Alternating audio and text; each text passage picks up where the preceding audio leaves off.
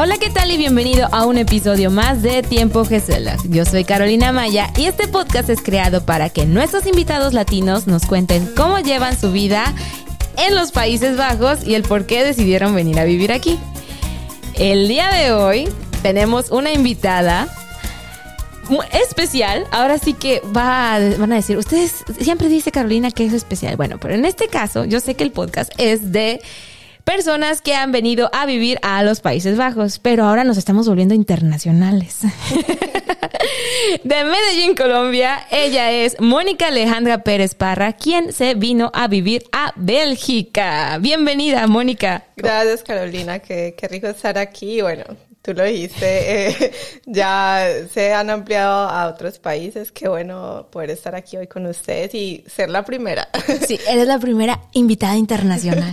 Gracias, gracias, de verdad muy pues, contenta. Muchas gracias, Mónica, por haber aceptado la invitación, por venir desde tan lejos. Y ahora sí que yo sé que siempre nos quejamos de la, de la puntualidad. Sí, bueno, somos latinos. Somos latinos. En este caso, me toca, ahí están ustedes de testigos, la primera vez acá su servidora, su servitualla, llegó tarde, pero Mónica, muy amable, paciente, me esperó. Este, muchas gracias. ¿Cómo estuvo el camino para venir acá? Me contabas acerca de una huelga. bueno, sí, en, en Bélgica es, es común que los em, empleados del, del, de la empresa de transportes eh, planean huelgas, protestan por algo y bueno, hoy curiosamente. hoy fue un día de esos. Sí, entonces, bueno, no había trenes, eh, no, sí trenes, sí, no había, era eh, tram ni buses en la ciudad. Oh. Y varios de los trenes cancelados, pero bueno. Dios mío, ¿y cómo le hace la gente? ¿Bicicletas? Sí, no, es, es, es, todo se, se traba. La verdad es que incluso las empresas eh, permiten que los empleados trabajen desde casa o así. Son muy flexibles porque ah, saben que eso pasa. Y lo que hacen es, las empresas de transporte es que avisan una o dos semanas antes de que, mira, tal fecha va a haber... Va a haber huelga. Ay, mira, qué, qué, qué considerados. bueno, al menos te avisan con tiempo y tú te preparas. En este caso, tú tenías acá compromiso, me hubieras dicho. no, bueno, afortunadamente revisé porque pues la verdad no, no soy mucho de usar transporte público, entonces revisé por casualidad y yo, ah, justo el día que voy a salir. ¿Y, y qué dices? Y ahora ni, ni sé por qué están haciendo la huelga. Sí, no. Pues si me preguntas, no el por qué. Sí, no, bueno, así pasa. En todos los países, hasta en los mejores países, hasta en las mejores familias decimos nosotros, pero ahora hasta en los mejores países tienen sus protestas. Pero miren acá qué civilizados, te mandan invitación. Eh, y si quieres participar también vete a la, a la huelga acá. No sé, ¿verdad? ¿Cómo estará? Pero me imagino. No, pues qué bueno que pudiste llegar, Mónica, y pues vamos a hablar un poquito de tus decisiones para venirte a este lado del charquito, desde Colombia, desde Medellín. Así es. Wow, ¿hace cuánto llegaste a, exactamente a Ambers? Sí, Amberes. Amberes.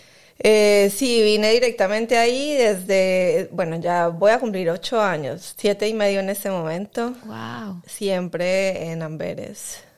Wow. ¿Y cómo era tu vida en, en Colombia? ¿A qué te mm. dedicabas?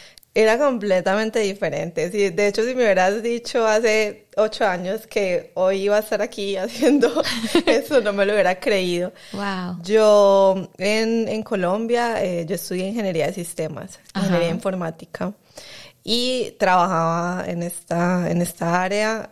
Me había graduado hacía dos años más o menos. Y bueno, estaba trabajando, enamorada, y bueno, por ahí fue que empezó toda la parte de irnos a otro país. O sea, estabas enamorada en tu país. Bueno, era mi novio en ese entonces, ¿sí? Y de hecho yo lo conocí en la universidad. Eh, y él tenía, yo estaba en, en, la carrera, ¿cierto? Y él estaba haciendo su maestría. Em, y eh, como proyecto de la maestría, él tuvo que venir a Bélgica. Ah, ok, ok. Entonces, a raíz de eso empezó todo el cambio. Entonces, inicialmente yo vine a visitarlo por tres meses Y ya en ese momento eh, le ofrecieron una posición ya fija en, en, En Bélgica. Bélgica. Oh. Entonces dijimos, bueno, y entonces ahora qué hacemos? Se presentó la oportunidad cuando éramos novios. Entonces nos explicaron que era un poco más fácil yo regresar si era la esposa. Así que decidimos casarnos. Nos fuimos a Colombia de regreso, eso fue en diciembre. Eh, nos casamos y ya él se regresó en enero. Yo tuve que quedarme siete meses esperando mi visa Ajá. y ya vine en octubre a estar con él.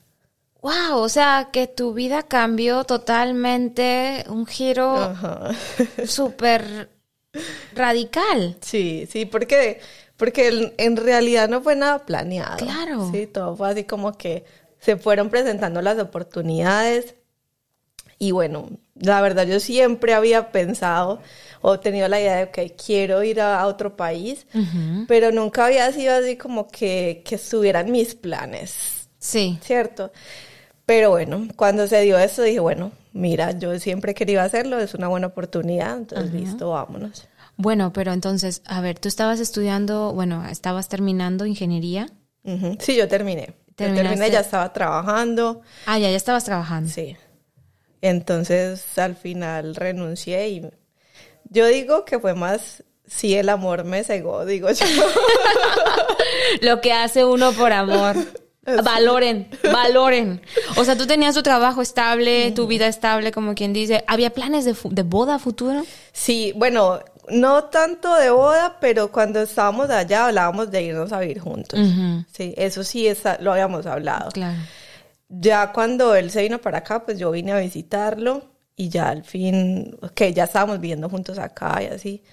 Y ya fue más como de, de, ok, casémonos, porque en realidad fue más como, ok, es un trámite, igual nosotros... Ya teníamos planeado vivir juntos, O sea, no era como que, como algo forzado, no era simplemente un paso más, sí, por decirlo de esa manera. Entonces, fue fácil, la verdad, la decisión. O- En ese, en ese aspecto. Sí, en ese aspecto. En decir, ok, casarnos. Pero ahora, ¿tú qué, qué planes tenías a futuro en ese entonces?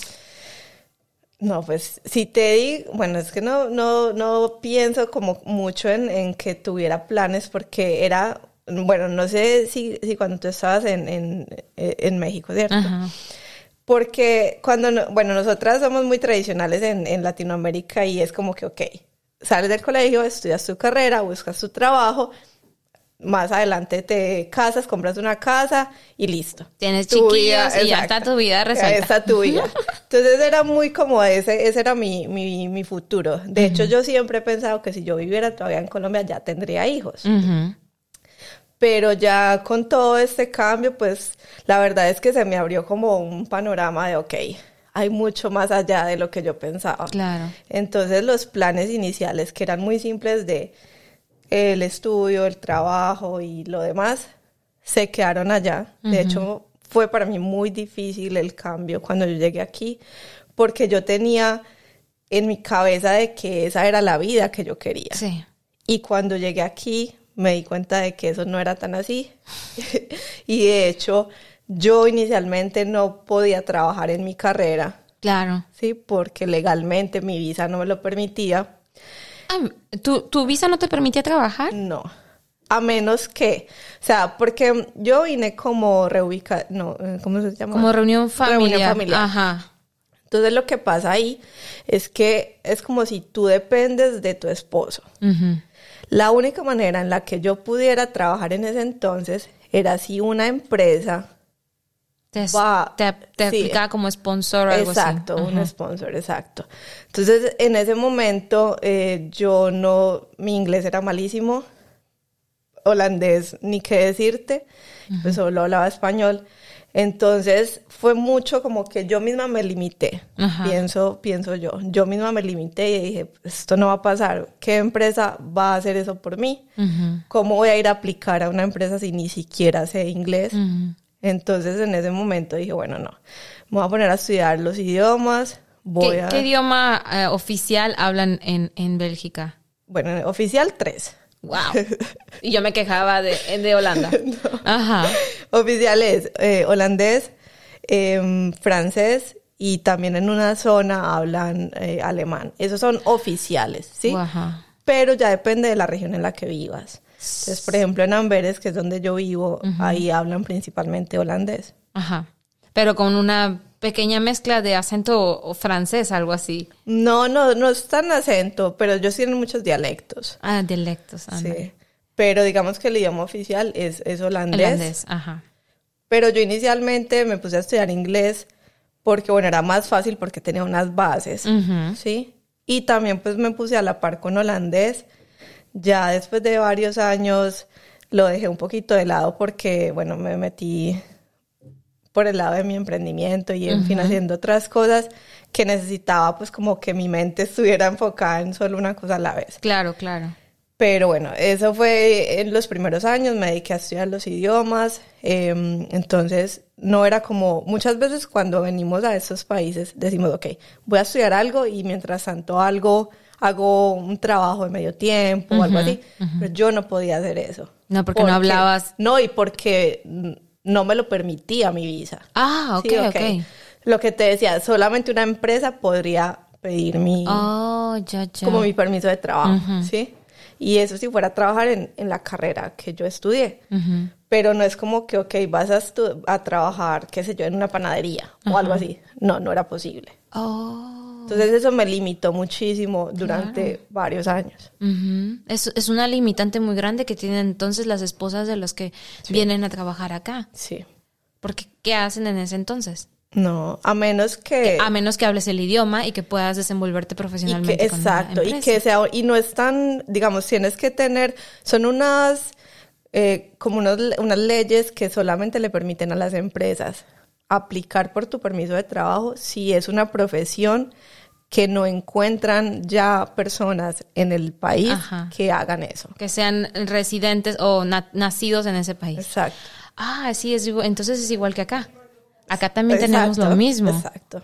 Uh, y es entonces es algo complicado, Sí. obviamente, porque para encontrar una empresa que esté buscando precisamente tu profesión y que no la haya encontrado por mucho tiempo, Exacto. ponle tú, ya llevé un par de meses buscando y no lo encuentro y llegues tú, entonces tienes mucha suerte. Exacto. Sí. Entonces, pero ingeniería en sistemas sí es, es requerido por sí, acá. esa es una de las carreras que facilita mucho eso, la Sí. verdad. Hay muchas empresas buscando eh, personal y es difícil eh, encontrar ese tipo de ingenierías. Pero el detalle era el idioma, exacto. entonces. Sí. Sí, en ese entonces era el idioma y, y bueno, yo también pienso que, como te decía, me limité mucho porque estaba- era como un duelo, ¿sí? Como de haber dejado mi país, mi carrera, Claro. mis amigos, o sea, todo. Es un duelo. Sí, es un Definitivamente. Porque me decía una psicóloga, eh, tu mundo prácticamente sigue allá, ellos siguen en su vida, pero tu mundo ha muerto prácticamente. Porque todo lo que tú veías, todas las cosas, las, las imágenes que estaban en tu cabeza de tu familia, tus amigos, todo lo que tú estabas viviendo cotidianamente, se desboronó, se fue. Y eso ahora es un duelo que hay que vivir y que hay que tratar de pasar. Entonces, eso dura aproximadamente dos o tres añitos. Sí. ¿Te duró eso también? Sí, fue muy, muy, muy duro para mí. O sea, yo te digo, o sea, yo, el único que sabía era mi esposo, Claro. porque yo no le quería decir a mi familia, pues no quería como preocuparlos con esas Y cosas. es que, ¿qué pueden hacer ellos Exacto. estando, hasta le- estando tan lejos? Ajá. Entonces él era el único que sabía y me daba como unas crisis de que yo estaba, digamos, enfocada estudiando así, pero yo recordaba mucho mi vida en Colombia, Claro. que yo tenía mi trabajo, aquí yo estaba dependiendo de alguien y era como, ah, como una impotencia. ¿Y qué tal era tu marido con, con eso? No, él la verdad era muy, muy comprensivo. Él de hecho me decía, no, pero tranquila, mira, es- Tuvo es una mucha adaptación, paciencia. sí. Ay, qué bonito, porque Pero- luego no, no todos, ¿eh? Sí, no. Yo pienso que también es porque él, él es latino también, sí. Puede ser, puede ser, porque sí he escuchado muchos mm, que son que ya vienen con su pareja y que realmente les apoyan, les dan ese ese cariñito, esa palmadita que necesitamos a veces. Y en ocasiones, bueno, afortunadamente es mitad y mitad, entonces tiene su Sí. mitad latino, mitad de repente saca su lado holandés que no me gusta tanto, pero bueno, en ese aspecto de que necesitamos un apapachito, de que un vente para acá, no pasa nada, todo va a estar bien, todo va a fluir después. A veces solo necesitamos eso. Sí. O sea, no que nos digan, ah, ya vas a empezar y que esto, que lo otro. No, hay mucha gente que está viviendo eso y no lo entienden. Qué bonito que tu marido lo, lo entendió. Sí, la verdad es que sí, en eso me siento muy afortunada porque Bueno, es que él también, también estaba viviendo su duelo. Sí. Digamos, hay dos cosas. Bueno, él no es muy expresivo y por otro lado, sí he visto que, que el duelo se hace un poco más fácil o fácil no digámoslo, pero digamos más pueden más llevar. fácil. Ajá. Eh, cuando hay ciertas condiciones como de que, ok, ya tienes un trabajo, eh, estás ejerciendo tu profesión, no fue tanto el cambio, pero bueno, digamos que él asumió, ya también había tenido un duelo mientras estuvo aquí solo esperándome, entonces, bueno, Claro. digamos que... Él ya había vivido como quien dice su proceso. Sí. También que a lo mejor el hecho de haberse separado de ti, eh, él también estaba viviendo un duelo acá. Sí. Y el que hecho de que tú llegaras para él era, sí, ya, ya llegó, ya estoy completito, como quien dice. Porque pues ahora sí que los hombres salen del nido y van y visitan a los papás de repente, pero las mujeres somos más apegadas a la familia. Sí. A la mamá, al papá, a los hermanos, a las hermanas, estamos echando chisme, lo que sea. Y los hombres son como que, ah, sí, cervecita, bla, bla, bla, y, o lo que sea, y una reunioncita y, y ya, vámonos. Oye, y a veces las mujeres son las que andan atrás de ellos, ve a ver a tus papás, Sí. llámale a tu mamá, esto y el otro, ¿no? Sí. Y, y, y creo yo que por eso es más difícil para nosotras. Sí, y, y también yo vengo de una familia que es muy unida. Entonces siempre éramos, y bueno, nosotros como buenos latinos, la familia no solo es el papá y la mamá, sino Los primos, los tíos, sí, los En abuelos. mi familia somos 30. Y, y bueno, afortunadamente es una familia súper bonita y somos muy unidos. Entonces yo me acostumbré toda la vida a estar con ellos. Claro. Entonces también esa parte me, me hizo daño, ¿cierto? De dejarlos allá. Mi esposo, por su lado, pues él, él también tiene su familia y los quiere, pero no eran tan unidos. Entonces también como que, ok, por ese lado él fue un poquito más, más sencillo. Sí, claro. Y el, el hecho que te digo, cuando tú ya llegas, es como que, bueno, ya estoy completito, ya tengo mi trabajo, ya tengo mi vida aquí, ya está mi mujer. Y entonces ya, ya ahora sí a seguir creciendo con lo que sigue. Pero eh, qué bueno que se puso en tus zapatos en, las, en los momentos de crisis, Sí. porque me imagino que fueron varios. Bastantes, pues mira, que fueron dos, tres años muy difíciles, sí. Y eso era, cada, pues no lo recuerdo exactamente, pero eh, no sé, cada mes, cada dos meses que me daba Que te acordabas. Ajá. Y, y no, o sea, fue bien difícil, la verdad. Muy, muy difícil. Yo pienso que también parte que me ayudó fue que yo, yo también he sido una persona que, que me gusta salir adelante. Entonces ll- llegó un momento en el que yo dije, esto no puede seguir así. O sea, yo no puedo seguir sintiéndome una víctima Exacto. porque eso literalmente era lo que estaba pasando. Yo quiero ir más allá, en fin, voy a buscar aquí algo que aprender. Entonces fui metiéndome ya como por otro lado de, de, de explorar cosas que me gustaban. Ahí fue donde entonces empecé, me, me fui mucho por el lado de hacer ejercicio porque me ayudaba a quitar el estrés. Aprendí entonces también sobre alimentación y empecé a, a cambiar mis hábitos, a comer mejor y eso me apasionó muchísimo. Em, también empecé como a trabajar más en mí, entonces empecé a meditar, a, a leer, a- en fin, un montón de, de cositas que fueron más como por mi bienestar personal, pero me hicieron crecer muchísimo y salir de esa etapa. Claro, claro. Porque sí era una depresión. Sí. Y es la depresión que muchos, no todos, aclaro, porque benditos los que no, afortunados los que no lo, no lo, no lo pasaron. Es un duelo muy feo. Qué bueno que, que no lo, no lo pasaron algunos, pero los que lo pasamos, es una depresión. Sí. Y hay que salir de ese hoyo, porque si no te estancas y hay personas que se quedan y que se regresan. Porque dicen, esto no puedo, no puedo, no es para mí y me voy. Y, y el hecho es moverse, buscar, como dices tú, te pusiste a leer, te pusiste a aprender cosas que te gustaban, a meditar. Es algo súper, súper importante. Hay gente que se escuda, o no que se escuda, que se refugia en religión. Hay gente que se refugia en la meditación. Válido para lo que Sí, te funcione. Lo que funcione. yo pienso que igual es algo muy personal, ¿sí? Ahí, están las herramientas afuera, hay muchas cosas y no todo juega con todos. Claro. Entonces simplemente como de tener la fortuna de, o de pronto también la perseverancia de, de, seguir buscando que te va a ayudar porque puede que a la primera no, no funcione, pero entonces a medida que vayas explorando cosas vas a, a llenarte de, de aprendizajes, de sí, cosas que realmente puedes aplicar a tu vida y te van a ayudar muchísimo. Claro, claro. Entonces, ¿tú con el idioma lo dejaste de ladito o le seguiste ahí como que poquito a poquito? Yo, yo, fue como año, año y medio, dos años que estudié. Mm, la verdad, llegué a un nivel alto, pero tú sabes que uno no, o sea, uno deja de practicar un idioma, sobre todo un idioma tan nuevo para uno. Y, a ver, yo entiendo la estructura, yo leo y, entiendo las cosas así, pero ya sobre todo cuando hablan, ya me cuesta más entender, sí, me tienen que hablar ya muy despacio. Sí, sí. Pero yo sé pues que en el momento en el que eh, tenga la oportunidad de retomarlo, o, de, o, que la vida te lleve a que lo necesites. Sí, también. Porque realmente, si en siete años y medio no lo has necesitado, porque realmente no lo necesitaste, este, pues a lo mejor hasta que lo llegues a necesitar es cuando lo vas a tener que aprender. Es verdad. Eh, en este caso, no sé, ¿cómo va la, socialización? Pues digamos que afortunadamente, entre comillas, em, siempre me puedo comunicar en inglés. Entonces, por ese lado, no veo ningún problema. También es una... Amberes es, la ciudad, ¿verdad? Amberes, sí. Es una ciudad eh, eh, que tiene demasiadas... Eh, oh, es ¿Es Antwerp, sí, Antwerp es Amberes. Eh, ¿Es la misma? ah, es en inglés. Sí, Antwerp es en inglés. Ah, ok, ok. O holandés, no sé ni qué idioma es. Bueno, ok. Ah, entonces es la misma. Entonces es lo que voy a decir.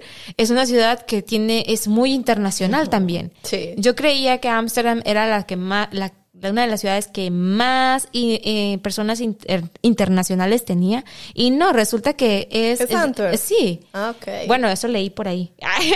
Corríjanme si me equivoco, ahí me dejan ahí. No, es cierto, Carolina, no eches mentiras. No, pero yo por ahí leí, porque anduve allá hace mes y medio, dos meses, algo así, y por ahí vi que, que era una de las ciudades más pobladas con gente extranjera que, eh, que Ámsterdam.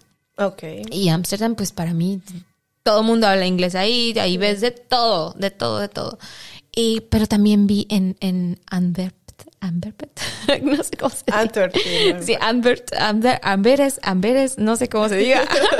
este, me compré hasta un librito ahí en, en, español que encontré en una de las tienditas. Está, está muy bonito.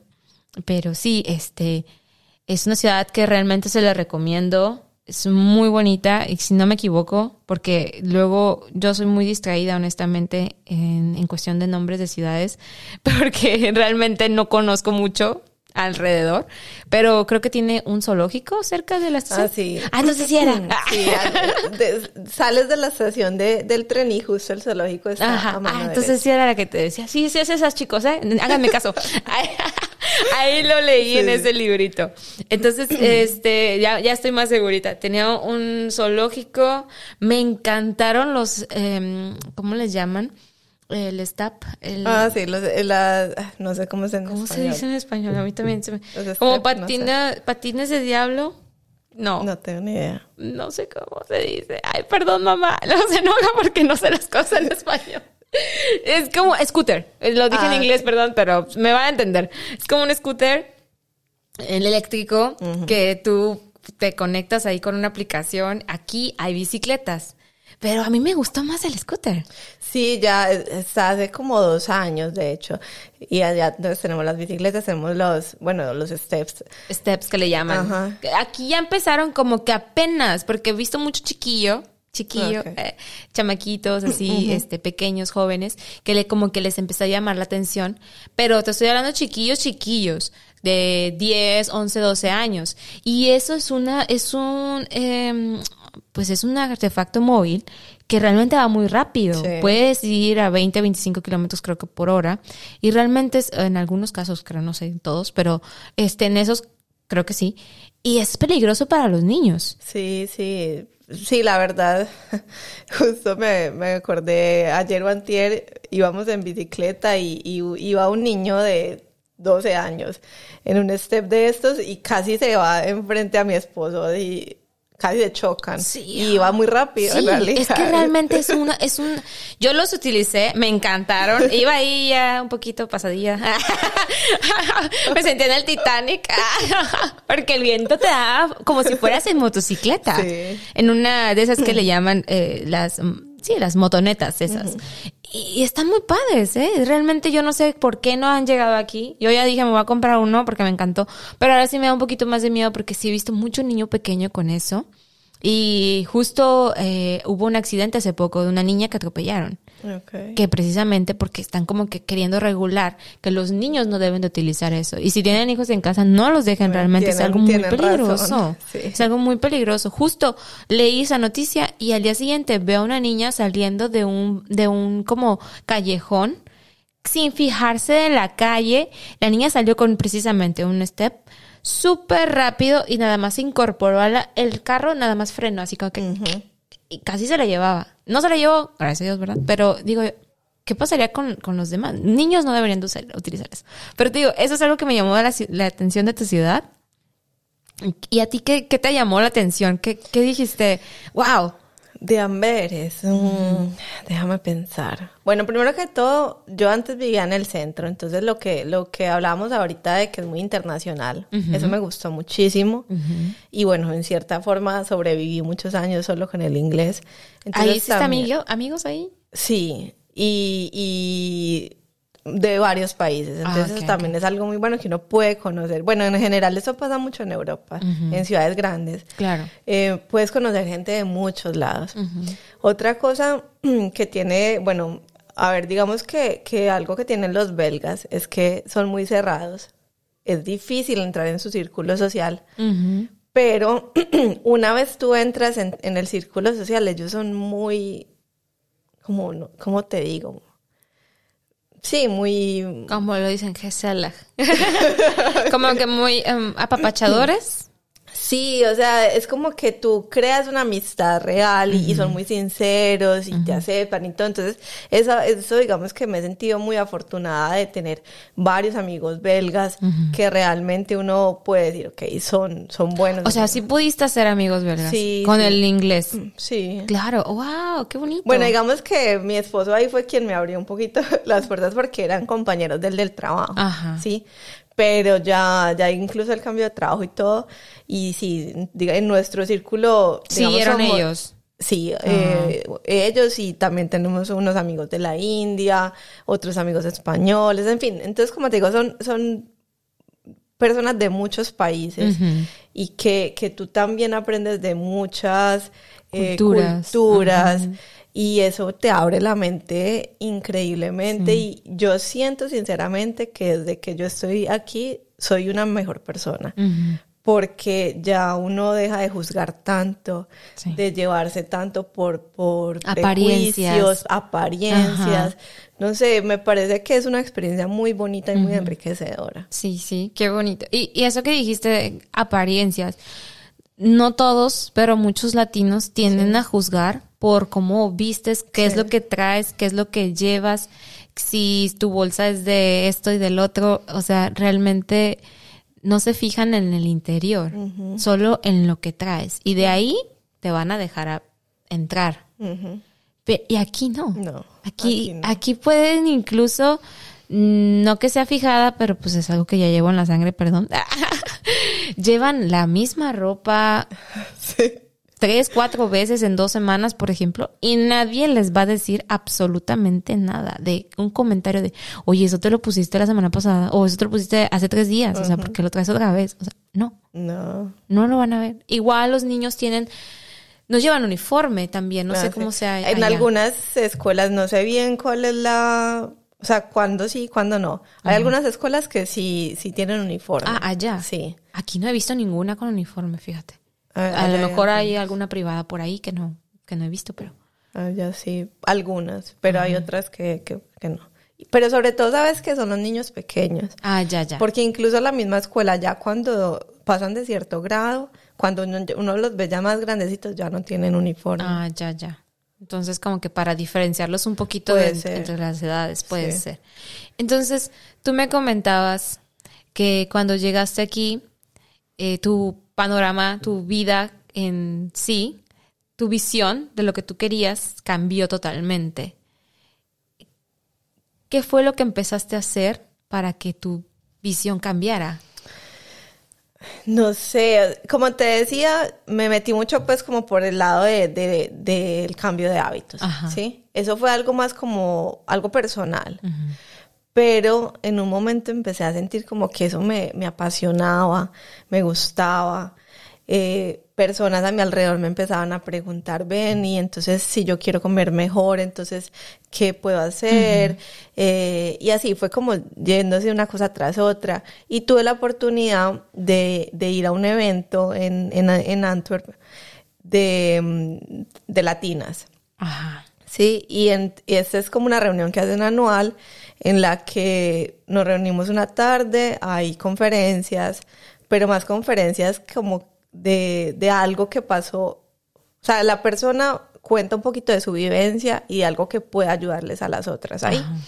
Y por casualidad, cuando yo estaba en este cuento de ver, tal vez me interesa como irme más por este lado de, de los hábitos, conocí este evento y vi que estaban buscando speakers y entonces dije, pues voy a aplicar, eh, a lo mejor puedo contar mi historia. Y bueno, en ese proceso eh, lo hice, ese año hablé sobre mi cambio, sobre cómo, de hecho la, la conferencia se llamaba, no me acuerdo literalmente, pero era como que cómo el cambio de hábitos salvó mi vida.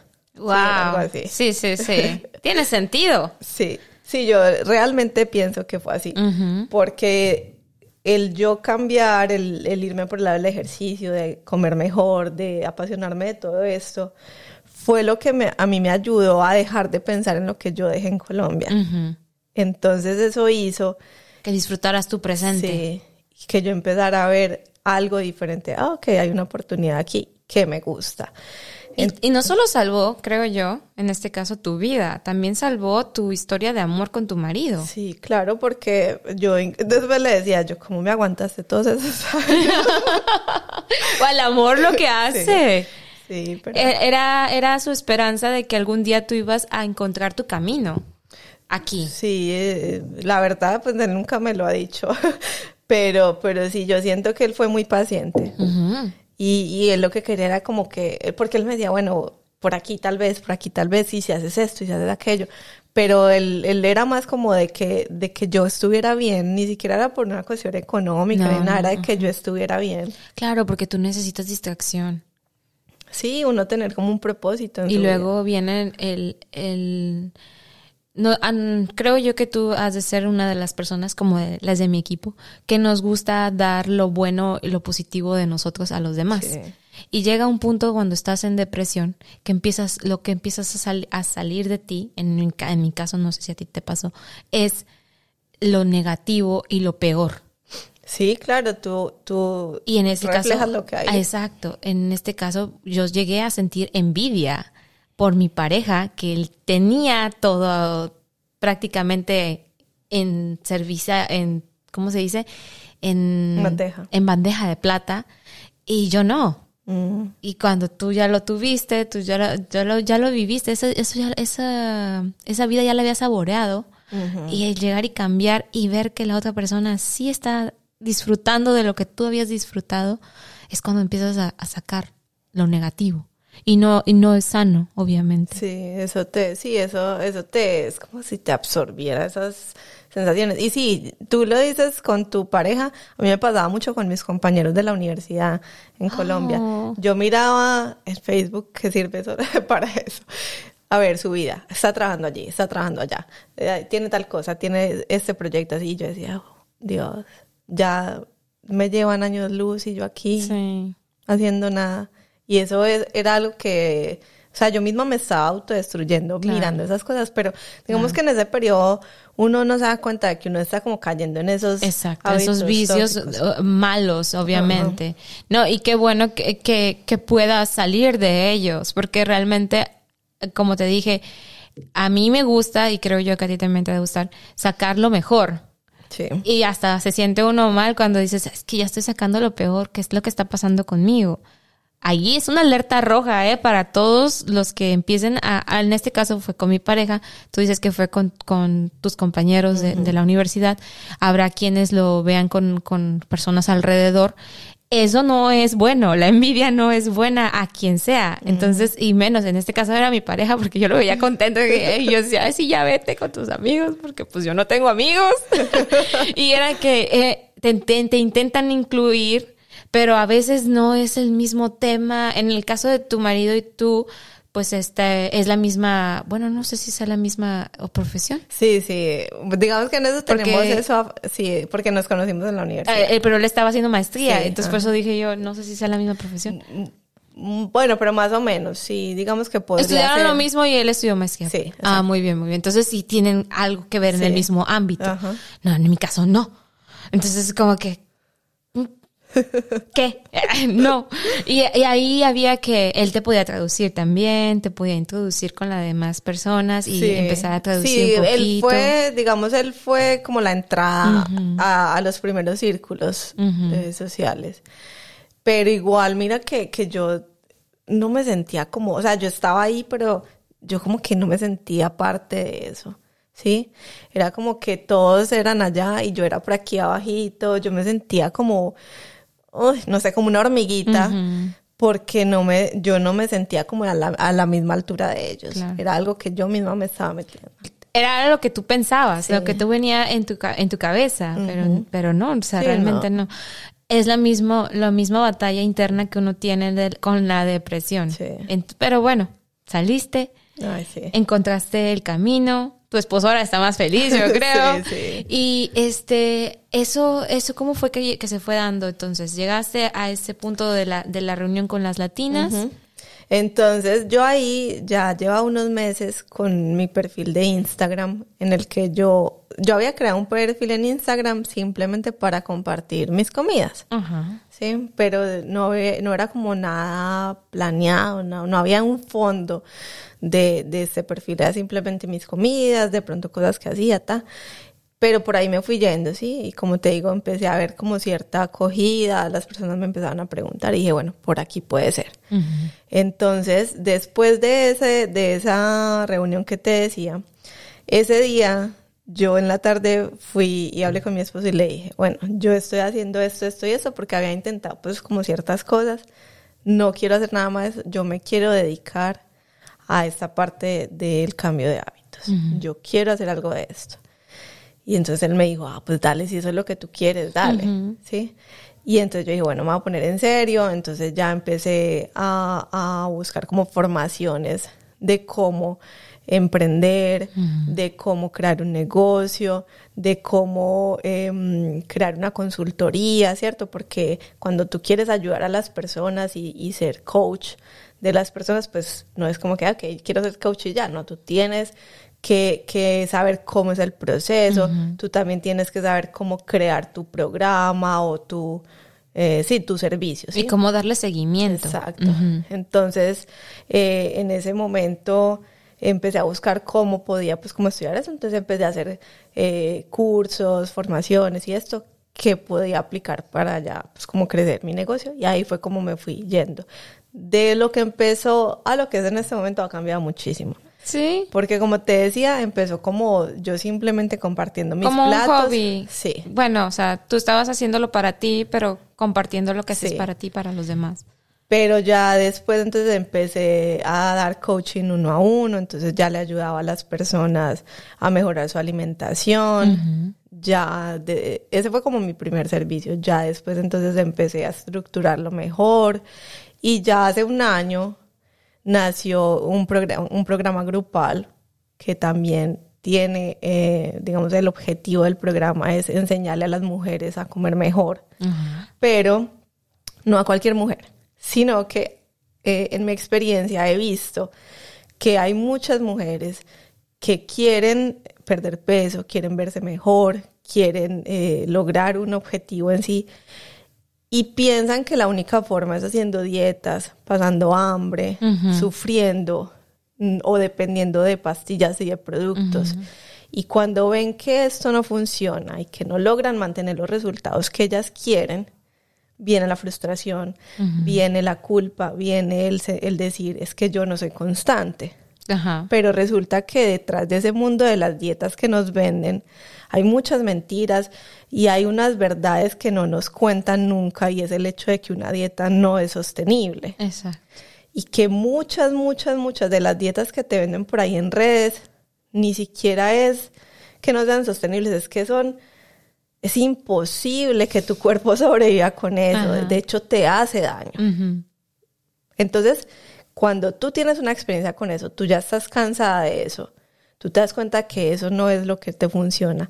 Entonces ahí es donde yo les doy la oportunidad de que se vuelvan a enamorar de la alimentación, aprendan realmente cómo alimentarse, porque no es el hecho de que tienen que dejar de comer o dejar o transformar su alimentación completamente, sino que hay que ver, ok, cuáles son tus bases, sobre todo nosotras como latinas, claro. que nuestras bases son muy, digamos, los platos latinos son muy altos en carbohidratos. Entonces, le tenemos miedo después a los carbohidratos, pero no es tan así. No es que tú tengas que dejar de comer carbohidratos o tengas que dejar de comer como latino, no. Simplemente es que hay que estructurar mejor tus platos, hay que aprender. Entonces yo les enseño a comer, a pasar de esa alimentación a hacer ciertos cambios para que logren una alimentación saludable, que disfruten, que puedan mantener en el tiempo. Y de esa manera es que logran verse como quieren y no tienen que hacer dieta nunca más simplemente comer lo que les gusta, pero, sabiendo cómo hacerlo. Sí, y, saber y entender que es algo para toda la vida. Claro. Sí, el problema con las dietas es que nos dicen, ok, las haces tres meses y ya. Y tú crees que en tres meses vas a hacer o a revertir lo que llevas 30 años haciendo mal. Y esto no es así. O que te matan de hambre y que no sabes que, bueno, lo que yo tengo entendido, ¿verdad? Si mi memoria no me falla, algo que leí también, es que cuando tú dejas de comer por un lapso, tu cuerpo no sabe cuándo va a ser la siguiente ves que tú le vas a dar alimento. Y lo que hace es que cuando tú le echas, aunque sea poquito, en lugar de tomar lo necesario y desechar lo, demás, va a tomar lo necesario para ese momento y lo que tenía que rechazar lo va a guardar, almacenar en alguna parte que no te va a gustar. Literalmente, no lo pudiste haber explicado mejor. Entonces, eso es lo que haces cuando te estás matando de hambre. Exacto. Que cuando tú le eches, aunque sea poquitito, eso no va a ayudar a que tú bajes de peso. Al contrario, vas podría ser que bajes de peso, pero te vas a ver diferente. Sí, es, es, es, hay dos cosas. Uno es lo que tú dices, pero eso viene precisamente de comer mal, de hacer una dieta o de, o de aguantar hambre porque queremos perder peso, ¿cierto? Y otra cosa también es que sí, el cuerpo no, no quema grasa, que es lo que nosotros queremos porque lo que tú dices, él no sabe cuándo va a volver a recibir. Entonces él dice, no, a mí no me interesa porque es que usted me está matando de hambre, yo ahorro todo. y, cuando, y cuando como algo, entonces se va y se guarda. Y otra cosa que pasa es que como tenemos una, una, un desbalance en nuestras hormonas debido a esos cambios en la alimentación, viene un efecto muy común y es la famosa ansiedad. Ah. O los antojos o las ganas de comer o como le, queramos llamar. Los atracos. Exacto, o los atracos o atracones. Entonces, ¿qué pasa con eso? Que ese es el principal, la principal consecuencia de las dietas. Pero entonces lo que nos han dicho es que tenemos que tener fuerza de voluntad o aguantarnos las ganas o no, porque mejor dicho es que usted tiene que ser... Y no. Hay que entender también que esa ansiedad es la forma de nuestro cuerpo de decirnos de que la alimentación no está bien y que a él le está faltando algo. Esa es la forma en que nos habla. Entonces por ahí nos dicen, ah, bueno, es que tienes que tomar tal cosa o tienes que hacer eso para controlar la ansiedad. Entonces nos dicen o nos hacen creer que es que la ansiedad es normal y yo tengo que tomar agua o cepillarme los dientes o comer gelatina para controlar la ansiedad. Y eso no es así. Lo que tú necesitas hacer es mejorar tu alimentación, porque una vez tú comes bien y le das a tu cuerpo lo que él necesita, ya no va a haber ansiedad. Exactamente. No, pues no, esa, esa es otra de las consecuencias también, la ansiedad. Muy bien dicho. Te iba a preguntar, Mónica, cuando tú llegaste a, a Bélgica, ¿Tuviste algún cambio eh, en la alimentación como todos los latinos que llegamos aquí nos quejamos? Primeramente nos quejamos del sabor de la comida. Ay, sí. porque no se compara con nuestros sabores latinos de, de, nuestros alimentos, ¿verdad? Y segundo, horarios y la forma de alimentarse. En el caso de los belgas, no sé cómo lo hagan. Mm.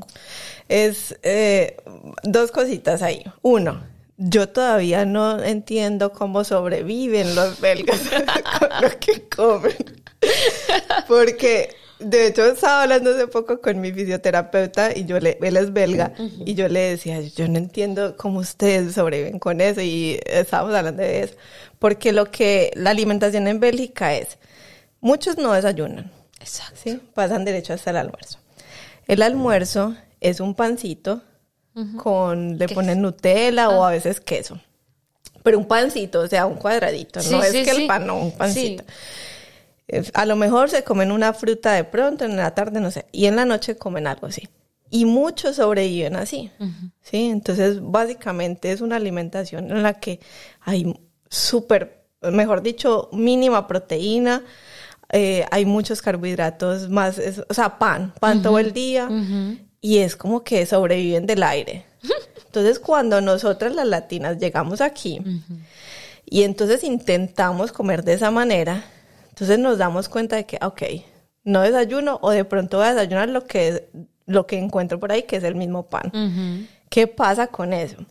Que nosotros estamos acostumbradas a comer diferente. Nuestro cuerpo está acostumbrado a comer diferente y de hecho nosotros podemos digerir otras cosas.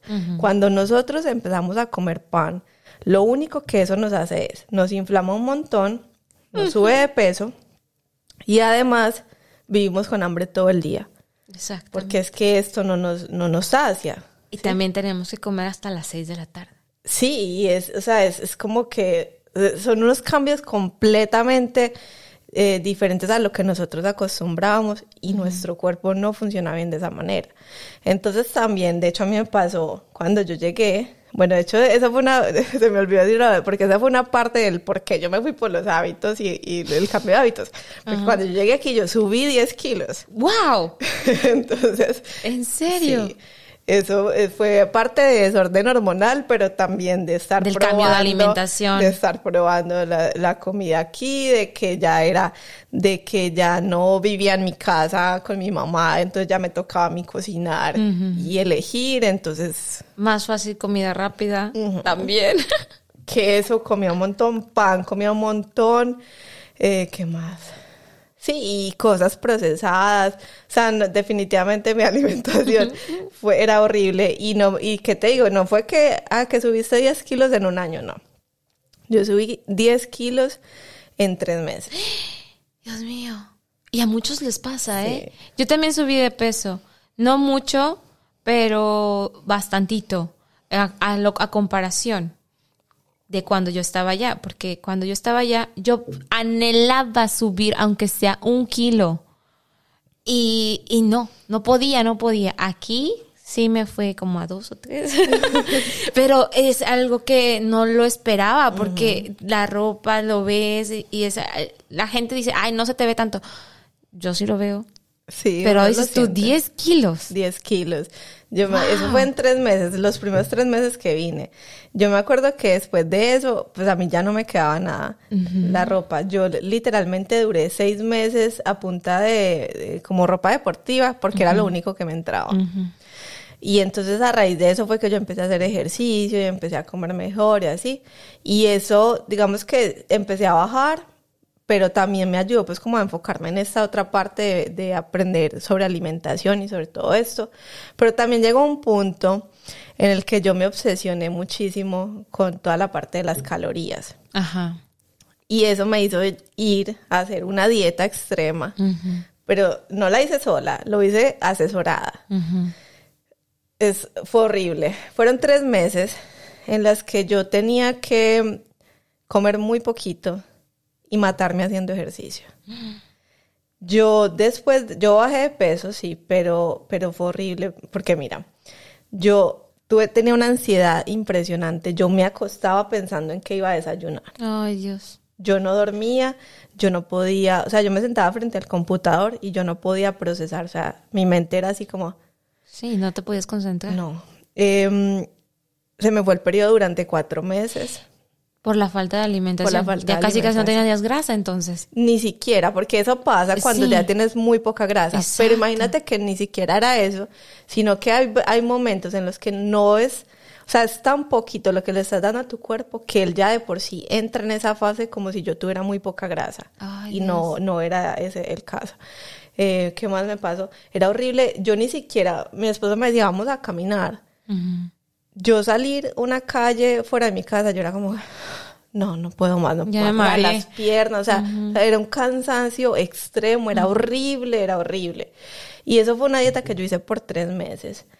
Eh, yo les cuento mucho eso a- a- en mis redes porque yo odié ese periodo, pero en cierta forma lo agradezco porque por eso en este momento yo puedo entender por lo que pasan las, Las mujeres a las que que, yo, eh, a las que yo le quiero ayudar. Entonces, yo sé lo que es tener ansiedad, yo sé lo que es querer hacer una dieta, yo sé lo que es lo difícil que es uno matarse de hambre Ujú. por querer un objetivo. Que de hecho, cuando yo terminé la dieta, yo dije, pero a mí me prometieron que yo me iba a ver de cierta manera y yo no me veo así. Y, Y lo, y además- lo cumpliste, como quien dice, Sí, y no. Y, y además, todo lo otro que, o sea, todo, mi salud, mi tranquilidad, mi relación con la comida, después de eso, yo tenía miedo a comer.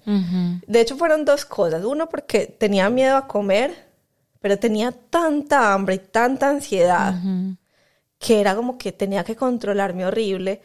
Pero en el momento en el que me ponían algo así al frente, ¿sí? O me ponían, em, no sé, papitas o cualquier cosa, snacks, Yo me devoraba todo. Ay, o sea, Dios. yo era, o sea, yo empezaba a comer y me devoraba todo.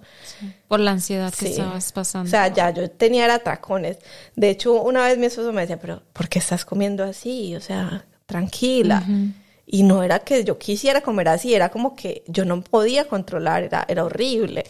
Por, por como, como dijiste, por algo, algo tenías que haber vivido esa fase de tu vida. Ahora ya puedes hablarlo más ah, abiertamente de- desde tu experiencia. Desde mi experiencia. Y puedes eh, ponerte en los zapatos de las demás personas que están viviendo eso. Ahora, en- dijiste en el punto, mm, llegamos aquí, tenemos que cambiar hábitos, pero porque nos queremos acoplar a lo que ellos están, a la forma de comer de las personas de acá. En este caso, los belgas, les pasa a, lo- a las latinas viviendo en Holanda también, a los holandeses nos queremos acoplar a su forma de vida, a su estilo de vida, pero también a su estilo de, de- de comer, a su forma de comer. Y no podemos hacer eso tal cual. Desde el No. 100% se llegar y cambiarla así, no. Igual periódicamente, no sé, pero mo- yendo a nuestro ritmo, con una este, orientación, con, con a- aprender a comer, eso, eso podría llegar a pasar, pero pues, Sí, obviamente nos tenemos que adaptar, sí, aquí no vamos a, a encontrar todo lo que, lo Claro. que teníamos allá. Y también nos pasa mucho de que eh, allá teníamos a veces ayuda o, o, o más mucha tiempo, experiencia. no lo sé. La gente ya sabe, te dice, no comas esto porque esto y el otro. O sea, te van diciendo que Sí, ya, eh, sí, era, era, era como diferente. O sea, aquí nos enfrentamos a que no tenemos tiempo de cocinar muchas veces o de que al mediodía no hay tanto tiempo de, de comer. En fin, hay muchos cambios en la rutina. Entonces, sí, hay, sí es posible adaptarnos. Sí, sí es posible eh, incorporar ciertos ingredientes de, de acá. Pero es importante balancear bien la alimentación porque es que lo que hacemos es, si, que- si queremos comer igual a los belgas o a los holandeses, nuestra alimentación no va a estar balanceada, porque el 80% de ellos no come balanceada. Exacto. Entonces, también ahí vamos a empezar a tener problemas, no solo de peso, también de salud, nuestras hormonas. Hay muchos cambios que no únicamente son físicos. Sí, sí. No, pues entonces, ¿cómo estás? Va, ya para terminar, se nos está pasando muy rápido el tiempo, perdón, Mónica. este, pero, ¿cómo estás en redes sociales? Eh, mi, mi Sí, ah, ok, bueno, ¿dónde me encuentran? Eh, bueno, eh, digamos que la, mi presencia mayor está en Instagram. Ahí es donde todos los días estoy compartiendo contenido, estoy también en stories, ahí les anuncio también la, la, la apertura de mis programas. ahí me encuentran como Alimenta tus hábitos. Alimenta tus hábitos. Tal cual, seguidito. Tal cual, seguidito, Alimenta tus hábitos. También pues desde ahí pueden ir a la página web, a la página web que también es, bueno, alimentatusabitos.com. Ya ahí tengo eh, recursos gratuitos, tengo clases gratis, tengo guías de alimentación, también hay anuncio cuando tengo clases, eh, digamos, programadas, por ejemplo, el próximo primero de mayo tengo una clase gratuita que se llama Adiós a la ansiedad y los antojos, precisamente. No se la pierdan, precisamente el tema de ahorita. Exacto. es buenísima. Si es algo que estás viviendo, te aconsejo que, que, que asistas a esta clase. Lo único que tienes que hacer es ir a, a, Instagram o a mi página web, te registras, dejas tu correo y ya ahí tienes el enlace para que te conectes el primero de mayo.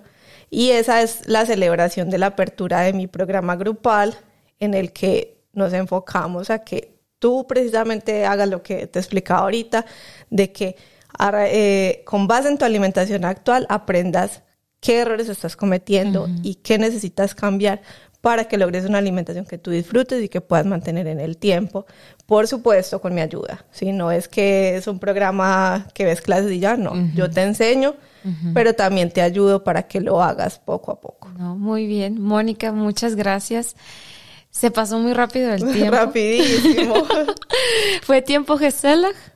Mil, mil gracias por, por, por la invitación, Carolina. Qué rico estar aquí. Bueno, nada, me espero que les guste, les haya gustado el tema y sobre todo que les sirva. Claro, y yo creo que les va a servir demasiado, ¿eh? Hay muchas que estamos de que, te lo juro que lo primero que yo pedí a una, una nutricionista, no sé cómo se diga, este, eh, en Instagram precisamente, le, por, la, por lo que yo veía, le mandé mensaje no me contestó. Yo dije, no, pues yo quería aprender a comer. no me contestó la señal de divina. no, pero bueno, ahora voy a estar pendiente. Alimenta tus hábitos. Ajá, alimenta tus hábitos. Ahora voy a estar pendiente de lo que subas, de lo que digas, de lo que compartas. Y pues muchas gracias por haber compartido toda esta información con nosotros, tu experiencia de cómo llegaste a Bélgica. Ya somos internacionales. pero bueno, antes de terminar, Quiero eh, agradecer a las personas que mandan mensajito. Por aquí voy a leer uno nada más porque no tenemos mucho tiempo, rapidito, para despedirnos. Este es de Joan Villalón de España. Dice, Carolina, descubrí por hace poco, ah, perdón, otra vez. Carolina, descubrí hace poco tu podcast, me encanta, soy totalmente adicto. Muchas gracias eh, por habernos escrito, Joan. Eh, espero que sigas adicto y ahora te puedas eh, aprender con nosotros, bueno, no conmigo, con Mónica, tus hábitos alimenticios, bueno, mejorar tus hábitos alimenticios. Muchas gracias, Mónica, por haber estado aquí. Este, digo yo siempre esta frase que si fue tiempo Geselach, ¿sabes lo que es Geselach? También lo dicen en, en, en, en Bélgica. Eh, no sé. no, no, no usan esa palabra. A lo mejor, pero como te digo que estoy desconectada del holandés. No creo. Bueno, las personas que están desconectadas de, Holanda, bueno, del holandés, conocen esa, esa palabra porque siempre la dicen los holandeses. Es algo que dicen que es, por ejemplo, una, un, una reunión muy acogedora, muy linda. Siempre dicen, ¿fue Geselach? ¿Geselach? No, lo he escuchado mucho allá. Bueno, entonces a lo mejor no la usan. Ah, es muy holandesa entonces. No, bueno, pues es que ellos hablaban holandés, entonces yo dije, no, pues a lo mejor Sí, pero tienen palabras sus, sus palabras diferentes, claro. Bueno, eso es la, la cuestión. Entonces, ¿fue Geselach o no fue Geselach? Claro que sí, bueno, ya aprendió algo, Y yo aprendí que no lo dicen en Bélgica. Bien, muchas gracias por haber estado el día de hoy con nosotros. Yo soy Carolina Maya y espero contar contigo en la próxima.